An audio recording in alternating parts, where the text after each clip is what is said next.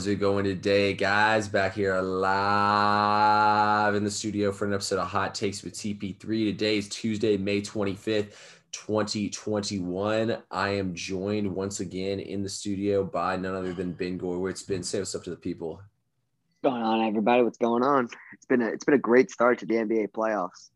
Oh, I mean, this weekend was exactly what the NBA needed. Competitive games everywhere. I mean, last year the season kind of bombed and everything, especially in the bubble. Views are down and everything. I mean, it was also right before football season started, so that didn't really help either with viewership. But like Ben said, it's been absolutely great playoffs so far. Been so much fun to watch. Um, lots of good competitive games. Unfortunately, we weren't able to do our playoff preview, but we were able to drop our picks for those on Twitter. So go look at that if y'all like to. But rather than going down and breaking down every single series game one, we've kind of just picked out some storylines. So we're going to run through everything for y'all with some storylines. And then we'll get to an NFL topic that, as y'all probably assume as Atlanta football fans, is uh, very heavily on our minds today. But let's go ahead and start things off, like we said, with the NBA. Um, I guess the first place we need to start things off on. I mean, there's like we said, a lot of great teams, but Ben, out of all these upsets we watched, which team do you think should be the most worried about getting bounced around one?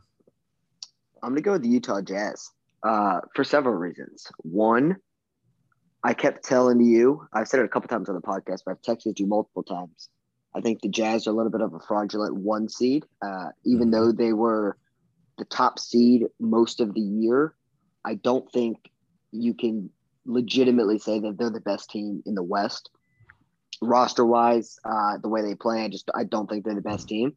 They had a great regular season, but not everyone tries in the regular season. You just get to the playoffs and then it's you know zero dark thirty mode for LeBron James. But I'm gonna go with Utah Jazz because you know, to be honest with you, the reports saying that Donovan Mitchell wanted to play, could play in Game One, and the mm-hmm. training staff held him out tells me they didn't think they needed Donovan Mitchell to beat the Memphis Grizzlies. I think they took them.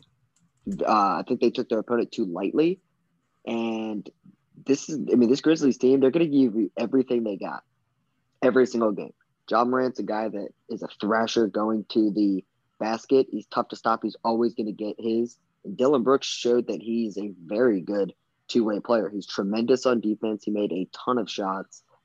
And I think Valanciunas is an underrated big. I mean, Valanciunas has been the game around the game for a long time. He's a, pretty much an automatic double double. Not the greatest defender, but it's a very good rebounder offensively and defensively. And and he can hold his own on defense. I wouldn't call Rudy Gobert a great offensive center. Uh, he's obviously more defensive minded. He might win Defensive Player of the Year for the third time in his career. So I think the Jazz are just relying on like, hey, we can just plug in Donovan Mitchell, who, yeah, he's their best player, I think they're just. I think they're underestimating the Grizzlies. Like, hey, we didn't think we needed them game one. You lost. And just, hey, we can just plug him in game two for the rest of the series and we're going to be okay. I don't think that's the case. This Memphis Grizzlies team, I'll tell you what, I, everyone knows Ja Morant, but Dillon Brooks and Kyle Anderson are not to be played with. These guys play unbelievable defense. Kyle Anderson's a guy that played for Gregg Popovich for a number of years in the playoffs. Dillon Brooks is a tremendous defender. People are taking the Grizzlies a little too lightly. Um, I'm actually going to disagree with you on this one, Ben. I don't think Utah's in trouble. Now, I will say this. I was one of the idiots who, after I watched that game with Memphis and Golden State, did tweet out I wouldn't play Donovan Mitchell game one. I thought they could handle him without him in the lineup. Now, with that being said, I personally am not scared for Utah. So, Utah – shot 25% from three, 12 for 47. On the regular season, they had an NBA best 16.7 three pointers per game, shooting them at 43%, which is also an NBA best. Um, they could not really, or sorry, they shoot, yeah, no, they shoot them at 43%. Um, so, I mean, honestly, I feel like that they really just shot the ball poorly. And on the uh, flip side of things, Memphis is in the lower part of the league in three point shooting at 11.2 threes per game. I think Donovan Mitchell in there and they're and them shooting the ball horribly that night.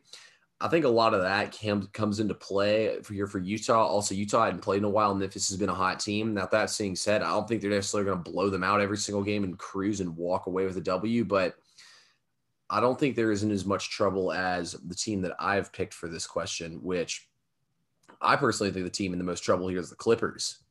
And with that being said, I got to come for Kawhi Leonard's throat. Now, I've been known for being an avid Kawhi Leonard hater, but look, I'm going to have the same beef with him that I've always had with him he's not vocal and he's not a leader of his team. You notice Paul George, Patrick Beverley, they both try to step up and be leaders. Shoot, I think Rondo is the best suited player to lead this team. I don't think Tyler Lue's either them in the right head coach for this team. Like Nick Nurse was the team leader when they all played in Toronto. I mean, you could even argue Kyle Lowry was. Kawhi doesn't like to be vocal and be the team leader. He was scared to guard Luka that entire game. He didn't want anything to do with Luka, and Luka absolutely dominated him. I don't know if you saw or not, but right at the beginning of the game, P-Bev tried to rip Luka, and Luka just bullied him, backed him down, turned around and laid it in on him, got the end one, and said, "You're too effing small to guard me," straight in his face. Like Dallas was not. Dallas has had a had a vendetta against this team all season long. Dallas blew them out twice. Luka's scored 50 on them twice in the regular season. They hate each other, and they just absolutely came out and they punched the Clippers in the mouth. And Kawhi wasn't ready to step up, and neither were the Clippers. And that being said, I still think the Clippers can win this series. I think they'll come out tonight and play very motivated, but I don't like what I've seen from them, and I feel like this is the exact same Clippers team. Let's put it this way: if they have to run into, they they were scared of LeBron. You don't see LeBron cowering away from them. You know, if LeBron had to play the Clippers in the first round, he'd say, "It's my city, it's my city in LA, not y'all's." You know I mean? Like I feel like they're cowering and hiding behind other teams. Like when are the Clippers going to get a grip here? I think they're such pretenders. As much as you look at their roster and think their roster is all stacked up and whatnot, they still have yet to translate it once to end game. So I like Kawhi as a player, but I definitely agree with you that I mean he's not vocal. That's that's not who he is. That's he's never going to change. Um, it, it, that it is what it is. I think as a player, yeah, he's known to be one of the best two way players in the NBA, and he needs to play a little bit more defense. But I'm not going to sit here and say it's easy to guard Luka Doncic because throughout an 82 game regular season, he has maybe four bad games I mean, he he's tremendous. The way to beat Dallas is you got to shut down everyone else because mm-hmm. Luka likes to dish it out. Now, you know, I'm going to put the blame on on three other players um, outside of Kawhi, and all three of these players love to run their mouths, and all three of these players don't back it up very often. I'm going to start with the quote unquote superstar. I don't think he's a superstar, but people think he is. It's Paul George, playoff peak, whatever you want to call him he was not aggressive to start the game. I think he, he took his first shot five, six minutes into the game. He, he wasn't taking open shots, wasn't driving to the hoop. I mean, this this team needs him. They need him to match Kawhi, um, and they need him to bring more intensity because Kawhi doesn't bring the vocal intensity. Paul George can, but he doesn't. I think you see a more aggressive Paul George in game two. Um, on the other, and Paul George is also a, a very good defender. He's a good two way player. He needs to show it. The other two are the are might be the two biggest guys that run their mouth in the league. That's Pat Beverley. Uh, I really don't know what this guy brings to the table.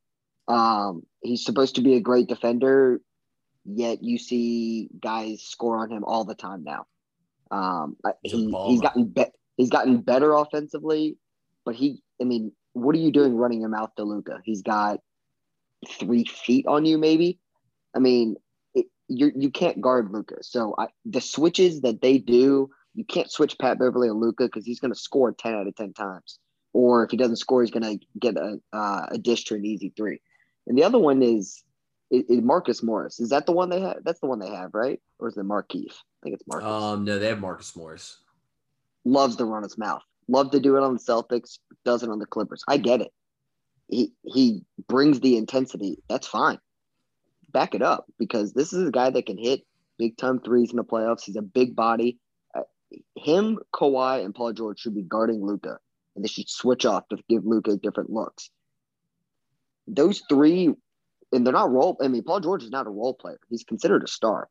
What you saw from Paul George in Indiana is not the same Paul George that you have seen since he moved out to LA. And I don't know if that's going from a blue collar, hardworking city like Indiana to going soft ass West Coast in LA. I don't know what happened to Paul George, but he's not the same. He was a but he was on the verge of being a superstar in Indiana, and he is a shadow player since he's been in LA.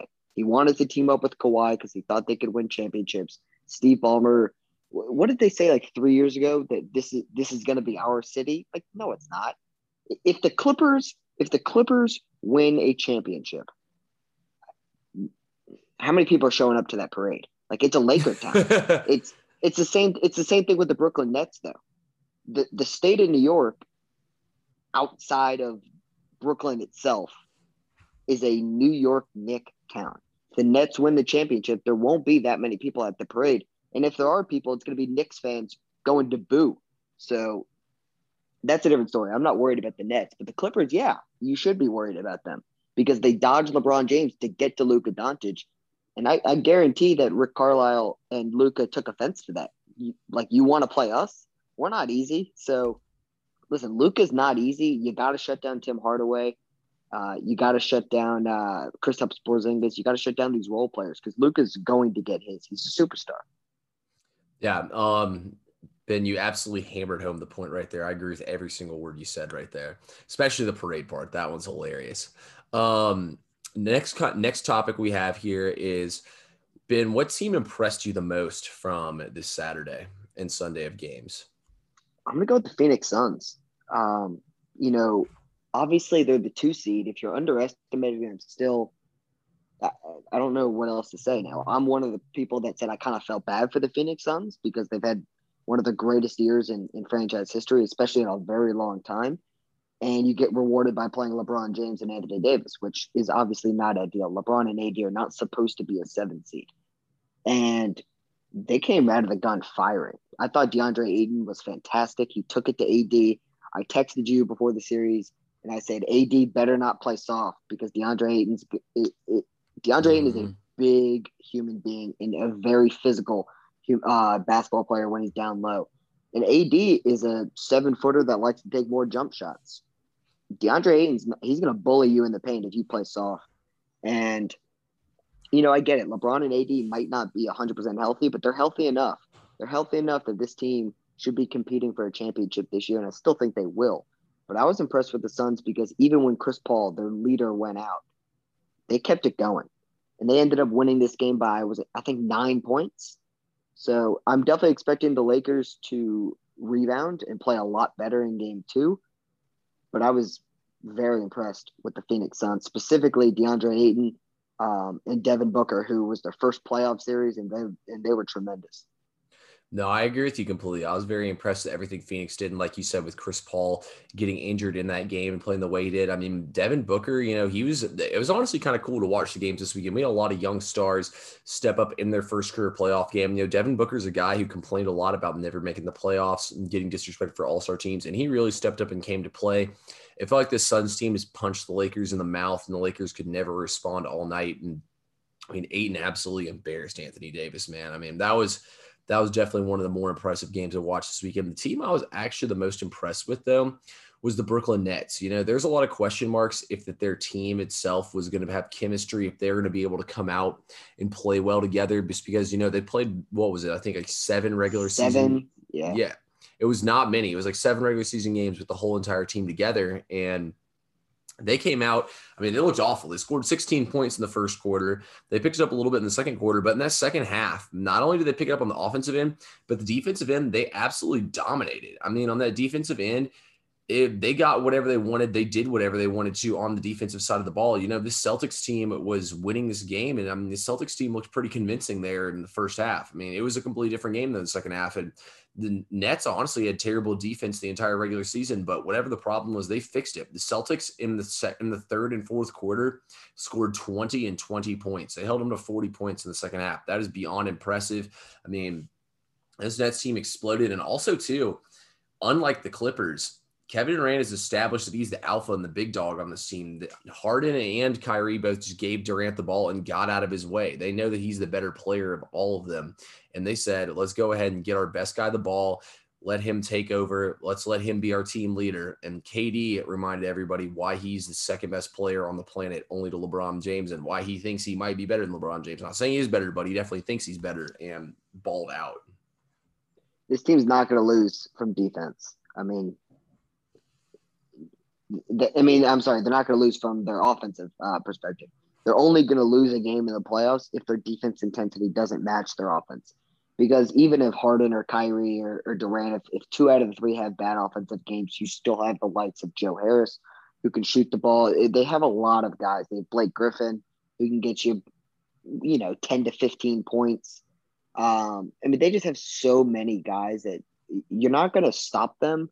You just have to try and match them. So I don't really know how you do it because there's not many guys that can guard uh, the length and the skill that these guys have. I would say the 76ers probably have the best chance because Ben Simmons is a big uh, is an elite defender with, with a big frame that you can put on KD um, and or uh, James Harden. And you also have Matisse Thybulle, who's another length defender, mm-hmm. elite defender that you can put on one of two of those guys. So I don't think a lot of teams match up with the Nets very well at all to even remotely stop them.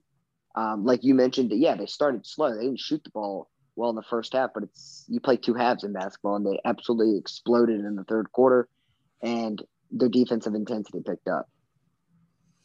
Yeah, no, that that Nets team was so impressive. It was it was awesome to watch how they turned things around the second half. Our third question here, can't. I bet y'all are like, "Wow, I can't believe it took y'all this long to get this far." But our team that um impressed you the most, and or sorry, the team that um or the team that uh yeah, the team that impressed you the most and kind of overperformed a little bit. This is I'll, I bet y'all expected me to bring this team up a long time in podcasts, a lot sooner. My Atlanta Hawks, our Atlanta Hawks what an impressive performance, man. I mean, Trae Young, his first career playoff game. I mean, I, I loved just hearing Trae Young talk after the game was over. I mean, Trae Young's entire career, he's been counted out because he's small, because he can't play defense, because this, that, and the other. He didn't back down one bit. 32 points, 10 assists. I mean, he was absolutely leading this team. Hawks got off to a hot, hot start, and then the Knicks got the crowd involved in everything. I mean, the announcers didn't think we didn't even think we were playing against them. They thought it was a Knicks scrimmage with how much they hyped him up the whole game. I mean, Trae Young didn't back down though. It was awesome hearing Lou Will's post game interview. He said right before the possession happened, Trae kind of looked at me. I looked at him and I was like, whatever you do, do not pass the ball on this possession. It's your team. Go win the game. And that's exactly what Trae did. He put his head down. I mean, there's so many crazy moments in this game. I thought Bogi's three out of the timeout was honestly the second biggest shot of the whole game. I mean, we didn't back down one bit. I mean, Alec Burks and then when is he ever going to do that again? You know, and this Knicks bench gave him all those points and everything. I feel like this Knicks team really overperformed and was lucky to even be there in that game. And the fact that we played, I mean, that was not even a good game for the Hawks. You know, this is a team that averages about 100 and 110 points. I mean, even 120 points a night. And their offense really didn't show up. Gallinari and Bogi really couldn't hit anything all night long. Yet somehow we found a way to get it done. I was beyond impressed with this Hawks team. Yeah, I mean Bogi definitely turned it up, especially in the second half. He had a couple big threes. Uh, I mean the Hawks did great, like you said. They underperformed a little bit because they didn't play their greatest game, but they got the job done. So for for my team that underperformed a little bit but got it done, uh, I think there's two teams you can talk about. Uh, you can go Bucks game one, but I'm going to go the 76ers. 76ers, I don't even know if they deserve to win that game. I, the Wizards played one of the best games that yeah. they could have played and yeah, they lost. So, I, I mean, I'm going to go with the 76ers. They didn't, I don't think they played very well at all. I think the 76ers played like their B minus game. And yeah, they got it done, but they're so much more talented than the Wizards. I mean, the Wizards have essentially like they have Russell Westbrook um, and Bradley Beal. And the 76ers have a lot of guys that can slow down Bradley Beal. I mentioned Thibault, I mentioned Ben Simmons earlier the 76ers, that might be the worst that they play in the series and they still got it done.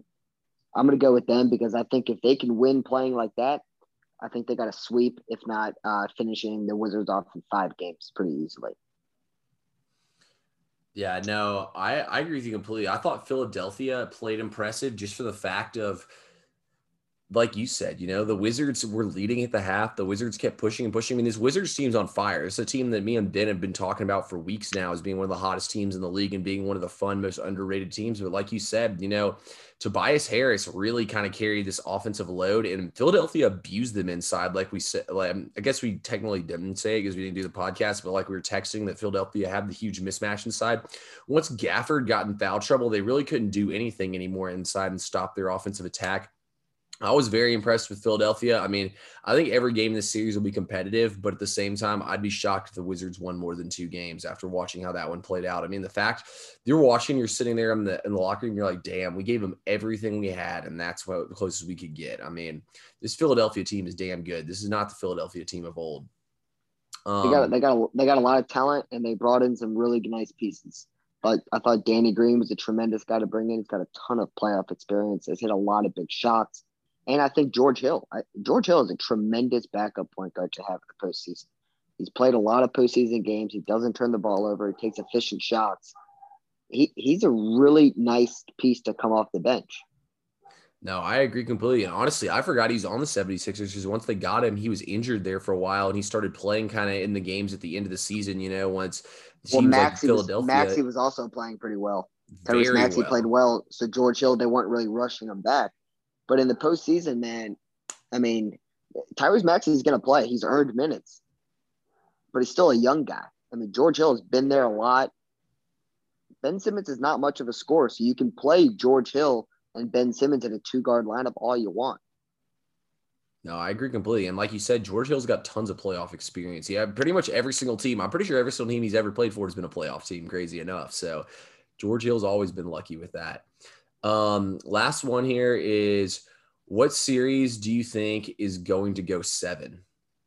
I'm going to go back to the beginning. I'm going to go Utah Jazz and the Memphis Grizzlies. Listen, I'm not going to talk about this in depth because I went into it already.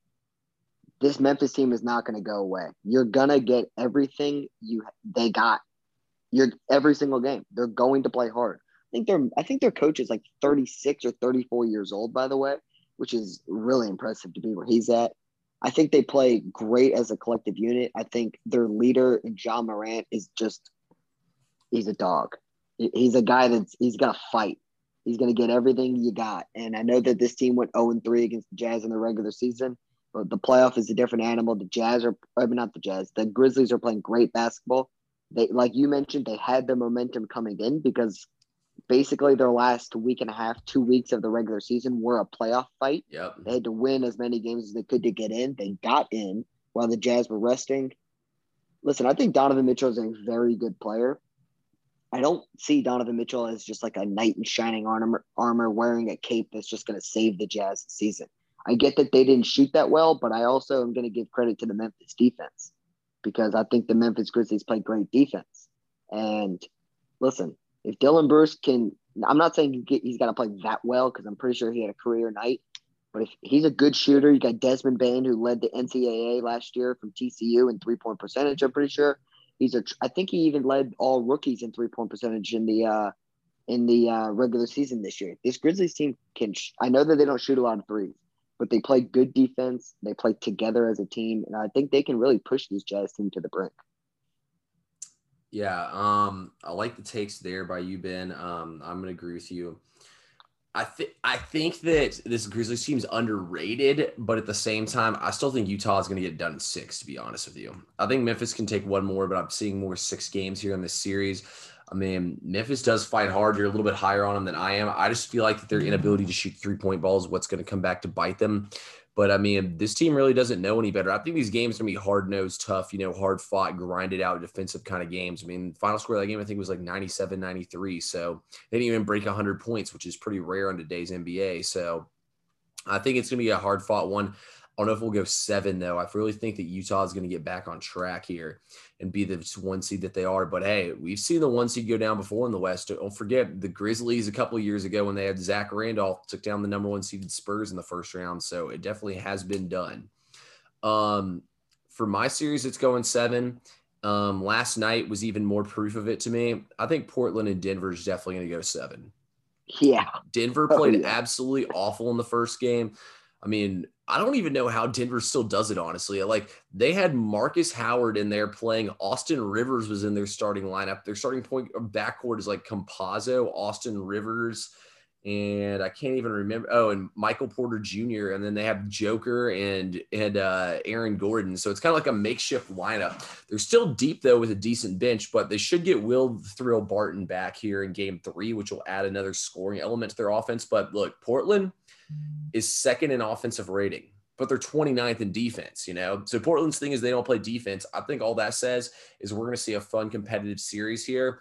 I think it's going to end up in Portland beating Denver in seven. But I mean, I think these games are going to stay at a high level. Lots of offense, not a lot of defense, lots of scoring, lots of running up and down the court. Last night, they kind of threw a different look at him with Aaron Gordon. We'll see how Portland counters, but I expect them to split again back in Portland. I expect each team to keep winning at home. Then I think in game seven, it's going to be Dame time.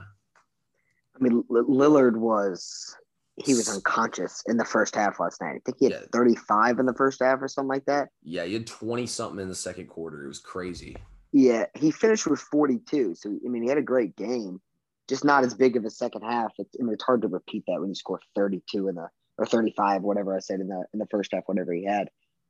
I mean, this series is so even, man. It's Lillard. He just pulls off from the logo casually, and he just drains it. I mean, it's he's something special. He's something special. Now, listen, I I definitely think I don't think the Grizzlies and the Jazz have like the best chance to go seven. You and I are trying to give a little bit different answers to the viewers. And I think the Grizzlies are just going to play up tough all the way through. That's why I'm saying that. I think the Clippers and I think the uh, Clippers Maverick series is a very good chance to go seven, um, especially if we see a different Clipper team tonight. Because I think um, and you know, I don't know if we're talking about the other games, but I'll mention this because I you know, I talk about this all the time. Role players always play better at home.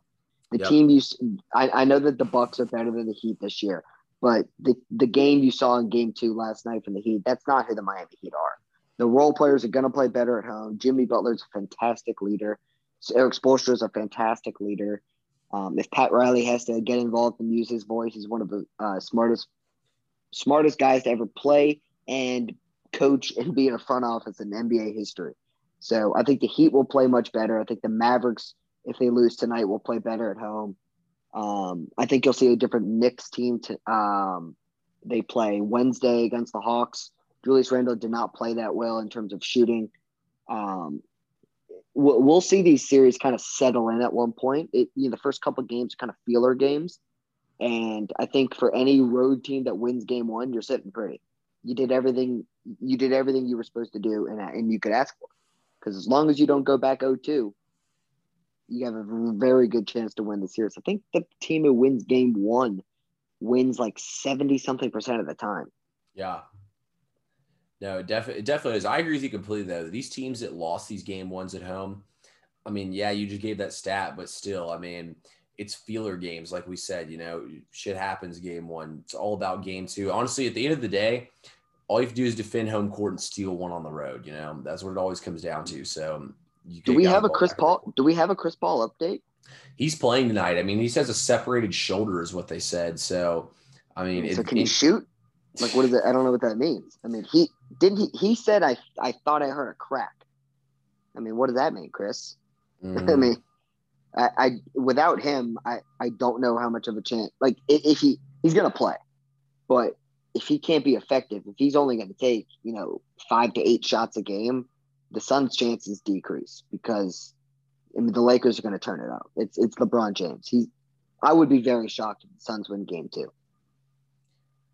I don't know. We'll see what happens. I took the Suns tonight. I like them as a home dog, so I just feel like you're being disrespected at home right now if you're Phoenix. So we'll see. We'll see what happens. I definitely the think the Lakers the line, still in the series. The line uh, was minus two for Phoenix game one. I think it's minus two for the Lakers game two. So I, I would assume a lot of that has to do with Chris Paul not being 100% and LeBron coming off a vengeance game. Um, I don't know how many times LeBron has been down 0-2 in his career. I cannot imagine it's happened too often. So, I mean, I'm going to ride with the King tonight. I can't blame you there. It's gonna be it's gonna be a fun one to see what happens there. The last topic we have to get today on today's podcast is one me and Ben both have a lot of thoughts about. Um, so I don't know if y'all watched the worst talk show on on sports TV. Um, it is called Undisputed with Shannon Sharpe and Skip Bayless. So Shannon Sharpe gives Julio Jones a call during the show and kind of calls him up and basically Julio says he wants to win and that he wants to go somewhere where he can win. And I mean, Ben and I, being Falcons fans, are not very happy about that. There's a lot of things wrong with it. Ben, what do you what what do you think about this? Like, uh, how pissed off are you? What do you think about the whole Julio situation in Atlanta? What's up? I mean, first of all, it's not shocking that, that Julio wants out. He requested a trade maybe a month ago, a couple weeks ago, and Atlanta said they were going to explore some trade options. Like, listen, Julio has done everything a Falcon fan, everything the Falcons organization has asked for since he's been drafted. He's been very loyal to the city, to the fan base, to the team. He does not bring negative attention to himself. He does not get in trouble off the field. And I know that he doesn't play every single game because of injuries, but he has played through a ton of injuries on the field throughout his Atlanta Falcon career. Julio is absolutely an Atlanta Falcons legend. Now, the part I have an issue with is actually the same problem that the law has an issue with. It is simply illegal for Shannon Sharpe to not tell Julio Jones that he's on live TV on speakerphone. It's illegal. So. I, am sure Julio Jones is not going to press charges because I'm sure him and Shannon Sharpe are boys. That's why Shannon Sharpe called him on a cell phone. I'm not mad about Julio what he said because you and I and, and everyone who pays attention to the Falcons knows that Julio wants to win and go somewhere else, and the Falcons don't present the best chance to do that. That's fine. I have a problem with the way Shannon Sharpe and them did it. And by the way, if you listen to the full clip, he never would have said something if, and I apologize for not knowing her name, but the woman, the, the moderator on the show said, Does he know you're on live TV? And then Shannon Sharpe said it, but he also went into another point right after. So Julio, I'm not even sure if he heard it. Now, some people think it was staged. I can't prove that it was or was not. But I can tell you this: that Julio Jones has been nothing but a professional. He's been and he's had nothing but a strong and positive relationship with Arthur Blank, the Falcons owner, since he's been drafted. Julio once said not too long ago that he wants to be an Atlanta Falcon for life. Arthur Blank said, "We'd love to have you. We're going to work out a deal." The Atlanta Falcons promised Julio Jones a couple years ago that they would go all in to try and get back to the Super Bowl. The team tried. They failed. That happens in sports all the time. It's okay. I get it now that now that they're gonna trade Julio, you're not gonna get the max out of them. I don't think they're gonna get a first round pick. That's just that's just where the cards lie at this point. They went all in. They I don't know how hard they tried because they weren't that good the past couple years, but they tried to get back. They tried to keep Matt and Julio together to keep pushing and keep pushing, and it failed. That's okay. I, I'm hoping the Falcons. I'm gonna guess that they could get, and I have no idea. This is off the top of my head. I've I'm not very good at predicting NFL trades. It's a very complex situation in the NFL. But I think the Falcons can possibly get a second round pick, a fourth round pick, and a defensive starter or whoever they want in return. But I would assume they want a defensive starter. I think Julio Jones is worth that much. Now, there's been reports, none from a verified source, so take this lightly, that he's interested in the Patriots and the Tennessee Titans. I don't know if I completely understand those two teams because I don't know if the Patriots, if I look at the Patriots as the clear favorite in their division, I don't when Cam Newton's playing quarterback. Definitely not. And and the Titans, while they have a very good offense, they're coming off of they're losing their offensive coordinator, who who's now the Falcons head coach. So they have a new guy calling plays, and the Tennessee defense is not that good. I don't know where they rank now. It's better than the Falcons defense. I don't know where the Tennessee de- defense ranked last year, but I mean that'll be a hell of an offensive team with Ryan. Tan- uh, Ryan Tannehill is going to be loving life if they get Julio Jones because now he's got Julio, AJ Brown, and Derrick Henry. His job became that much easier. So I don't know if I really understand those two teams. It, the Patriots might have to do with a Belichick and Saban connection. Plus, they have a, a decent amount of Bama players there. I, I, mean, I don't know. I'm just speculating. I'm guessing. I think what Shannon Sharpe and and uh, Skip Bayless in, in the show Undisputed did, I think, was despicable. I think it was yep. unprofessional. Um, but no, I, I don't blame Julio Jones for wanting out. I think he's been loyal. I think he's done his time in Atlanta. If he wants to win now that he's 31 years old, he absolutely deserves that right. And the Falcons are okay with it because they're hurting in cap space. And this is not the new GM's fault, not the head coach's fault. It, it, it there's not like a pinpoint guy you can blame. I guess maybe the old GM. Um, the Falcons are just a mess right now, and Julio wants out. I understand that. So I don't blame Julio. Um, I I don't care where he goes. Someone asked me what I Would I be mad if he went to the Patriots? Obviously, because the Patriots beat the Falcons in the Super Bowl. No, I, I Julio deserves to go for a Super Bowl. He's a first ballot Hall of Famer. He deserves to have a ring on his finger.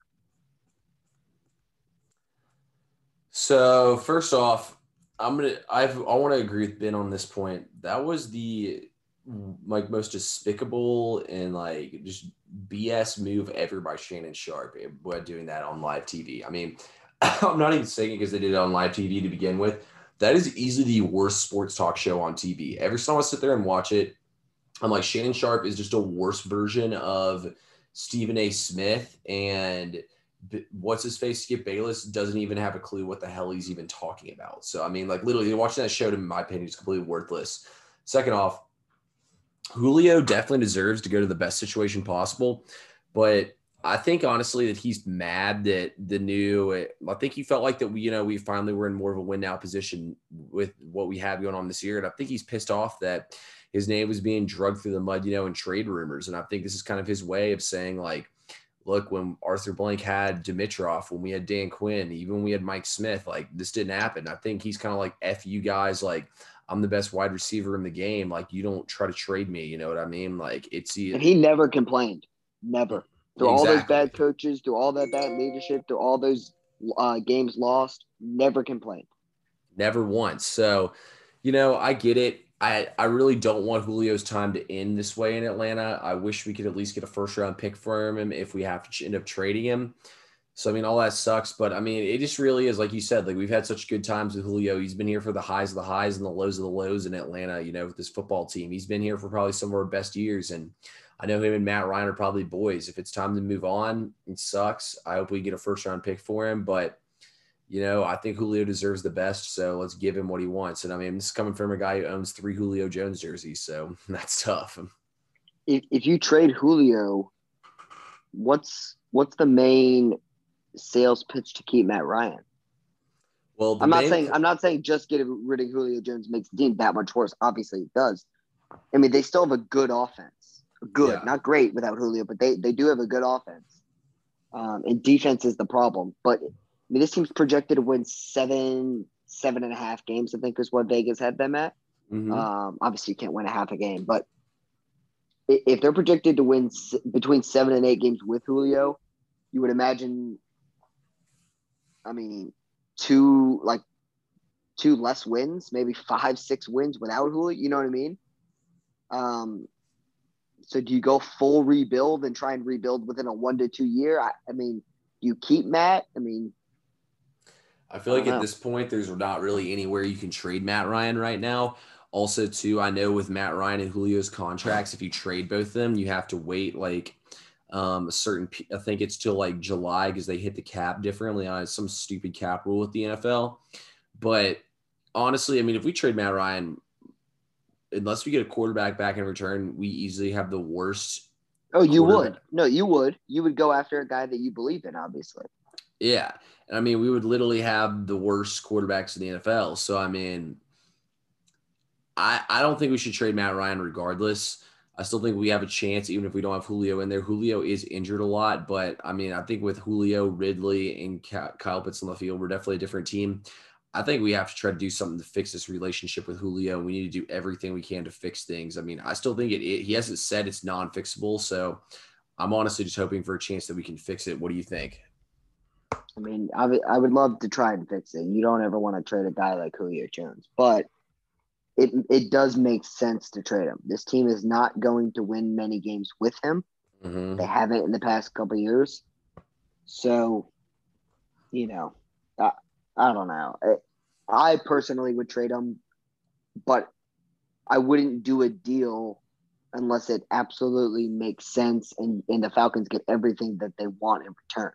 I agree with so, that too. And I don't I don't know what that means. I, I don't I mean if they traded Julio, got a second round, fourth round, and a defensive starter in return, is that enough for you?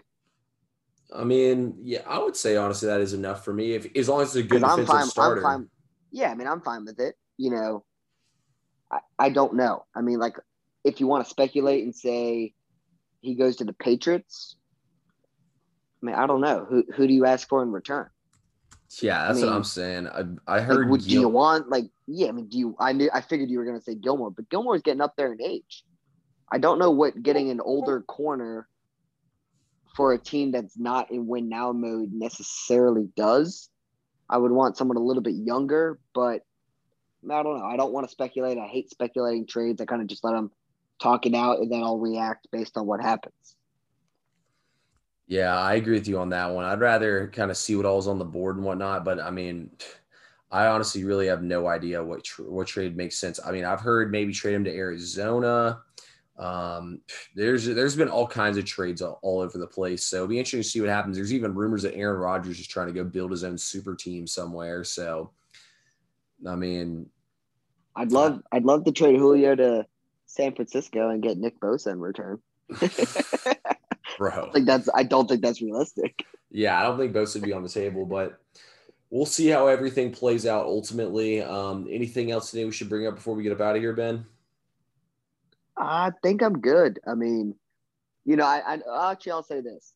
I know that you don't necessarily pay attention to the sport of hockey, but if there's anyone that is listening, or anyone that's just interested, the NHL playoffs are phenomenal. They are an A plus sporting event every single year. Every single year, it is exciting. It is thrilling.